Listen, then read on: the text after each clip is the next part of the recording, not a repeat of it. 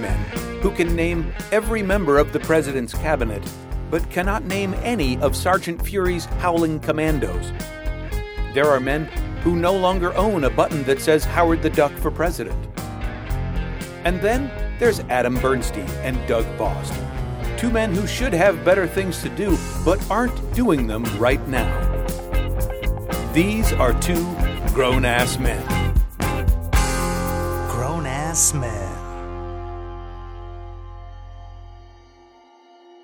Born to be Earth's man of the future, then forced to abandon his native planet because of his alien ways, he wanders the stars seeking life. Gifted with ultra strength, paranormal reflexes, and perceptions, the power of levitation, and the curse of a vampire soul gem, he stands uniquely alone among the heavens. Stan Lee presents the power of Adam Warlock. Hey, everybody. This is uh, podcast five, and we're going to talk about Warlock and Jim Starlin and Thanos. And I think I liked it because he had the same name as me. I never called myself Adam Warlock, though. But It would have been good. here's another early editor's note it is really podcast six.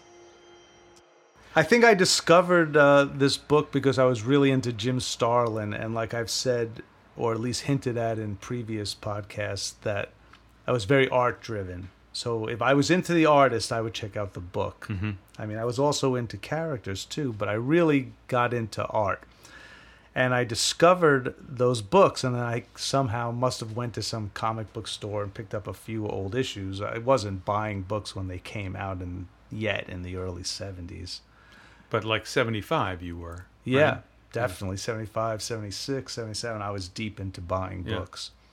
And uh, I was, the art is fantastic. I just, I- both of us, we just reread the complete collection of Warlock. We did. We both went through all the Starlin issues of Warlock, which is not the entire run. Warlock had a kind of a checkered uh, history. He Yeah. was created by Stan Lee and Jack And Kirby, Kirby, and yeah. in a Fantastic Four issue, right? Yeah. And then he appeared as a minor character in other books, fighting uh, under a different name. He was called Him Yeah, it was called Him. and he would fight Thor or he would fight the Fantastic Four or somebody else, and then eventually he became Warlock. He got his own uh, series in what Amazing Adventures, no, no, it was, um, I think he. Marvel had- Premiere, No, Strange Tales. Strange Tales. Okay, I think there's Warlock 1 through 8 called The Power of Warlock. okay, yes, And I think that was Roy Thomas and Gil Kane, and it got Roy Thomas had based the character on Jesus Christ Superstar. right. He was really into the movie Jesus Christ Superstar at the time, and Right. he gave Warlock a lot of those attributes, right down to he had Warlock resurrected and he had disciples. Right. And so he, he really was Christ like in a lot of ways. And he also had the um, Thunderbolt on his chest, just like Shazam. Ah. Because Shazam had not been around for uh, 20 years. and Nobody thought that that's Shazam was necessarily coming back. Wow. So they gave him, they thought, well, we'll steal that thing. That's right. But I think, like a lot of those lesser books in popularity, the artists and the authors would get switched over, and I think the books lost steam. So then I think that Starlin had an idea that he would resurrect the character, and they took it over in Strange Tales. But when um, Jim Starlin took over Warlock, he really took him in a different direction. He made him this much like a more psychopath and suicidal maniac in a way, and very existential and uh, cosmic. Everything was so cosmic with Right. uh, Warlock, and I have to say, not the kind of comics that I really liked to read when I was a kid. Right. I was into the, all the characters that were really based in New York City, the Hmm. ones that were swinging around or you know. F- working in the Baxter building or they an Avengers mansion like I liked all those sort of earthbound but Warlock could be anywhere and do anything. And at one point in these stories, he becomes so huge that the solar system is like could fit into his belt or something. It's just like you know all kinds of things happen and it goes through black holes and Yeah. He was in the military, by the way. Jim Starlin Yeah. or Warlock? I don't know if Warlock could possibly have been obedient enough to be in the military, but no, Jim Starlin was in the military, which I thought was interesting because I'm wondering he was in there probably Vietnam period, and I'm just it just seems so psychedelic driven, like LSD driven. It's a very druggy comic, yeah. And I think you were saying that one of your favorite parts is the trial that he goes through. right, an amazing trial where he's on trial in front of this court, and he's uh, given an attorney, and his, the attorney is only an eyeball. I thought that was just so unbelievable, and he questions the judge. You know, like how could I have only an eyeball? And the, and the judge is like, "That's irrelevant." It's very um, interesting to me that Warlock always takes on, at least in the Starlin version, these bigger issues. He's teaching people that they have to learn to lead themselves. Right. He won't be a leader to these people. They have to do it themselves. And life is pain. And what's my purpose in life? You know, what am I doing here? Right. What am, What is my real purpose?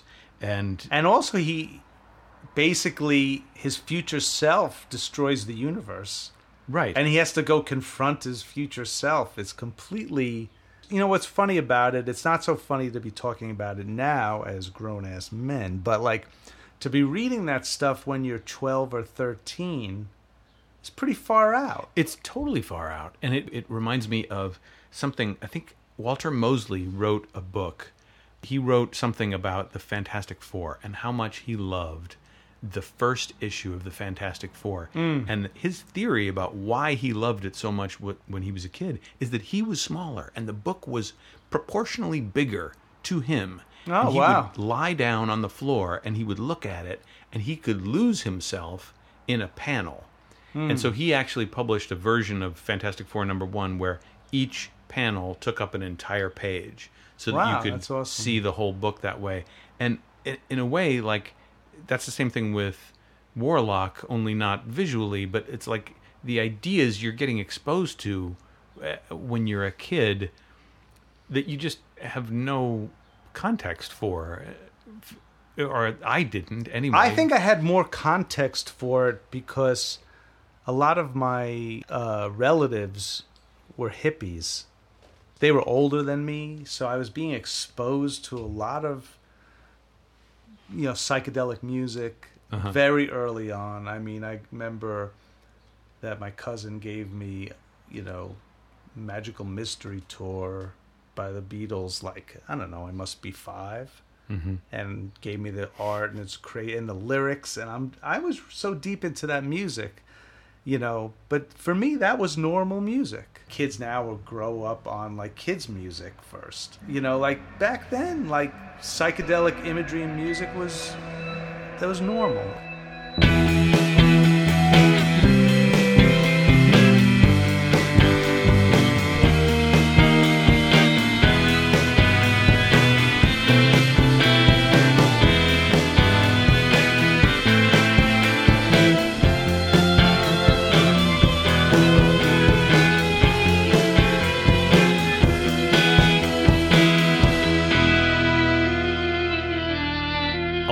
Things that are now uh, a big part of the Marvel cinematic universe, they're maybe not created by Starlin in these books, but he's really making them into into something more, and they're now part of the very conventional lore of Guardians of the Galaxy and Avengers. You know, the the Infinity Gauntlet and the gems and Right. Thanos and Gamora, uh, who's a member of the Guardians of the Galaxy. Like Right. all these things are you know in in here, and now they're you know they're in the multiplex. Right, yeah. Well, he I read a little bit of interviews and he was like couldn't believe that like Thanos has that cameo at the end of Avengers. Uh-huh. You know, he's like these are characters that he just made up. He feels really close to these characters because he kept revisiting them all the time. But the people like us who read those books are in charge of these movies now. And you know, I'm looking at the first appearance in this series anyway of Thanos, which is at the end of Warlock issue 9. I assure you, Thanos is such an element. I had hoped to avoid personal involvement in this affair, but, you know, and here he is, and he just, he doesn't really look like I always think of Thanos as being this, you know, celestial, dangerous, omnipotent character, but he just looks like a jackbooted thug here. He looks like Idi Amin or something. he looks like a like a like a some you know really embarrassing, uh, awful Nazi guard. But he- you know, got a weird chin. He basically associates himself with death all the time. yeah. And the Magus is trying to destroy the universe, but Thanos destroys him. He's like very pragmatic. Yeah. You know, he's a madman killer, but he has like logic behind it. Right. In the first issue here of Warlock, uh, of the first Starlin issue, I really remember this very clearly. Uh, there's a, a female astronaut who's being chased across a barren wasteland of a planet, and she f- falls at Warlock's feet, and he's going to help her. And boy, I drew this costume a lot. I remember this, and I would, you know, sketch this myself at Right. home. Like I remember, like all the seams on her, um on her jumpsuit. Like I Right. would draw just like that. Like the the way he, this artist, um, puts things together is really inspiring. It's detailed in a way that's really beautiful, and I mean, he's really talented. He He's he fo- incredible. he focuses your attention on simple things like the look of Warlock himself, and yet the the panels are also very busy. You know, there's all this, all these planets and stars, and the girl and the monsters and everything like that. It's very modern, like in the way that I guess Jim Steranko pushed everything into this very modern esque look. yeah, I mean, he's also very influenced by Kirby, clearly, and Pip the Troll is Kirby. and by and by Ditko. Like I look at a lot of these very gridded out panels Right, of faces and and repetition of faces and things like that. but it just reminded me, you know, the Warlock saga ends in Marvel Two-in-One annual and Avengers annual 7, Uh-huh. I think. The reason that that happened, one of the reasons was is that they Marvel ran out of paper. Really, There was Why? there was a paper shortage. So like Luke Cage ended and like some other books ended, not because they weren't selling so well, but there was no paper. Oh man, of course it's Luke Cage who has to end because Oh, of the oh, paper man. shortage, not Daredevil. Right, right. I mean, when you think about Luke Cage, like so gritty, down to earth. I mean, as crazy as he ever gets is that he hangs out with Iron Fist. but like, compare that to this. To you know, it's just so, so, so different. It's completely different. Yeah. He has such a large um, scope of things he's trying to put into a comic. Well, also I read that Roy Thomas, who was one of the original people who played around with Warlock, uh, wanted Warlock to live in his own world. He wanted to live Right. him to live in on his own Earth, in his own universe. And Stan Lee said, "Nope, they all live in the same universe." Right. Warlock, Thor, Iron Man, they all live in the same universe together. And so you have to make that work. And so they did. They ended up, you know, having them sort of cross over and be characters in each other's comics. Uh, but Jim Starlin doesn't care about that at all. Jim Starlin is just like, nope, he's off in space. He's, I'm going to invent a troll and clowns. And there's one point where you get this kind of intergalactic asparagus, but he's he's like he's also a mine owner. Like he's a you know like an evil coal mine owner. Yeah. and so eh, there's a union thing involved, but he's a big asparagus, and you know, I don't know. I, I, I just, I like. It's very anti-religion. It's very anti-government. You know, it's like yeah, it comes right out and says all that stuff. It comes right out and criticizes government and religion and and mob rule. Like it comes out and talks about social issues. Yeah, I really like that. I think I liked it as a kid because I was just I identified with the rebellion. I didn't have any context to it when I was a kid. I just liked to rebel. And I should say that I tried to contact Jim Starlin to see if he would uh, possibly uh, grant us a, a phone quick phone interview. But we would still love to talk to you, Jim. Yeah, admire Jim, you. we want to talk to you, man. We we know you're busy. You know what's also incredible is that he, you know a lot of the stuff he did, the writing, he did the artwork, he did the inking, Yeah. he did everything himself. Yeah. Apparently, he was starting to have like a breakdown a little bit because it was just too much. Too much work. Yeah. I I mean, know. you can feel it. Like he's really putting his soul into every issue. You know, Yeah. there's no slacking off. Like every panel is incredibly detailed and labored over. Feels Yeah. like. I don't know. You know, I guess it's just certain things that you can't like say why you're so drawn to it, but there's something about the artwork that I'm just completely mesmerized by. He's really big for me. And I read a lot of his other books later on, even like I think there was Dreadstar was on the Epic line. Uh huh. And that was even crazy cosmic military stuff that I was I never spent the time to get into that, but I love the art so much.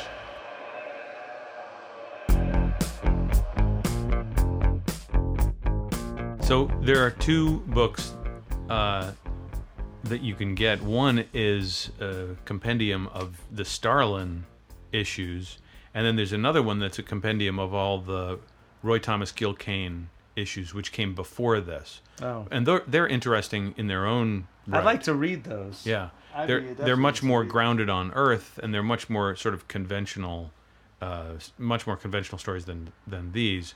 But the it's Gil Kane, so that artwork is also beautiful in its in its own way. Yeah, he was never one of my favorites, but Gil Kane can do so much in action in his stuff. Yeah, For some reason, I never. There was always something a little bit. You know, like, well, these are things you can't describe why. Yeah. You know, there's just something about his work that never flipped me out.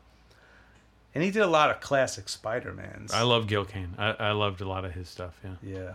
You know, it depends who inked it for me, but friends, what can you say about Warlock if you want to go into a completely far out universe, you know, come join us and read the Warlock Yes. your books and see what you think. Please, Okay. please, or or you know, don't. You, know, you could just you could just enjoy uh, us sort of describing it to you, and Right, you we're doing it for you. Go on with your lives. I don't know. I think they should enter the world with us. What what do you got to lose? But uh all right, good. All right. I think I hear chicken cooking. I think there's some chicken cooking. We're gonna go have chicken, and uh, and uh, thank you so much for listening to another episode of Grown Ass Men. Grown Ass Men, my friends.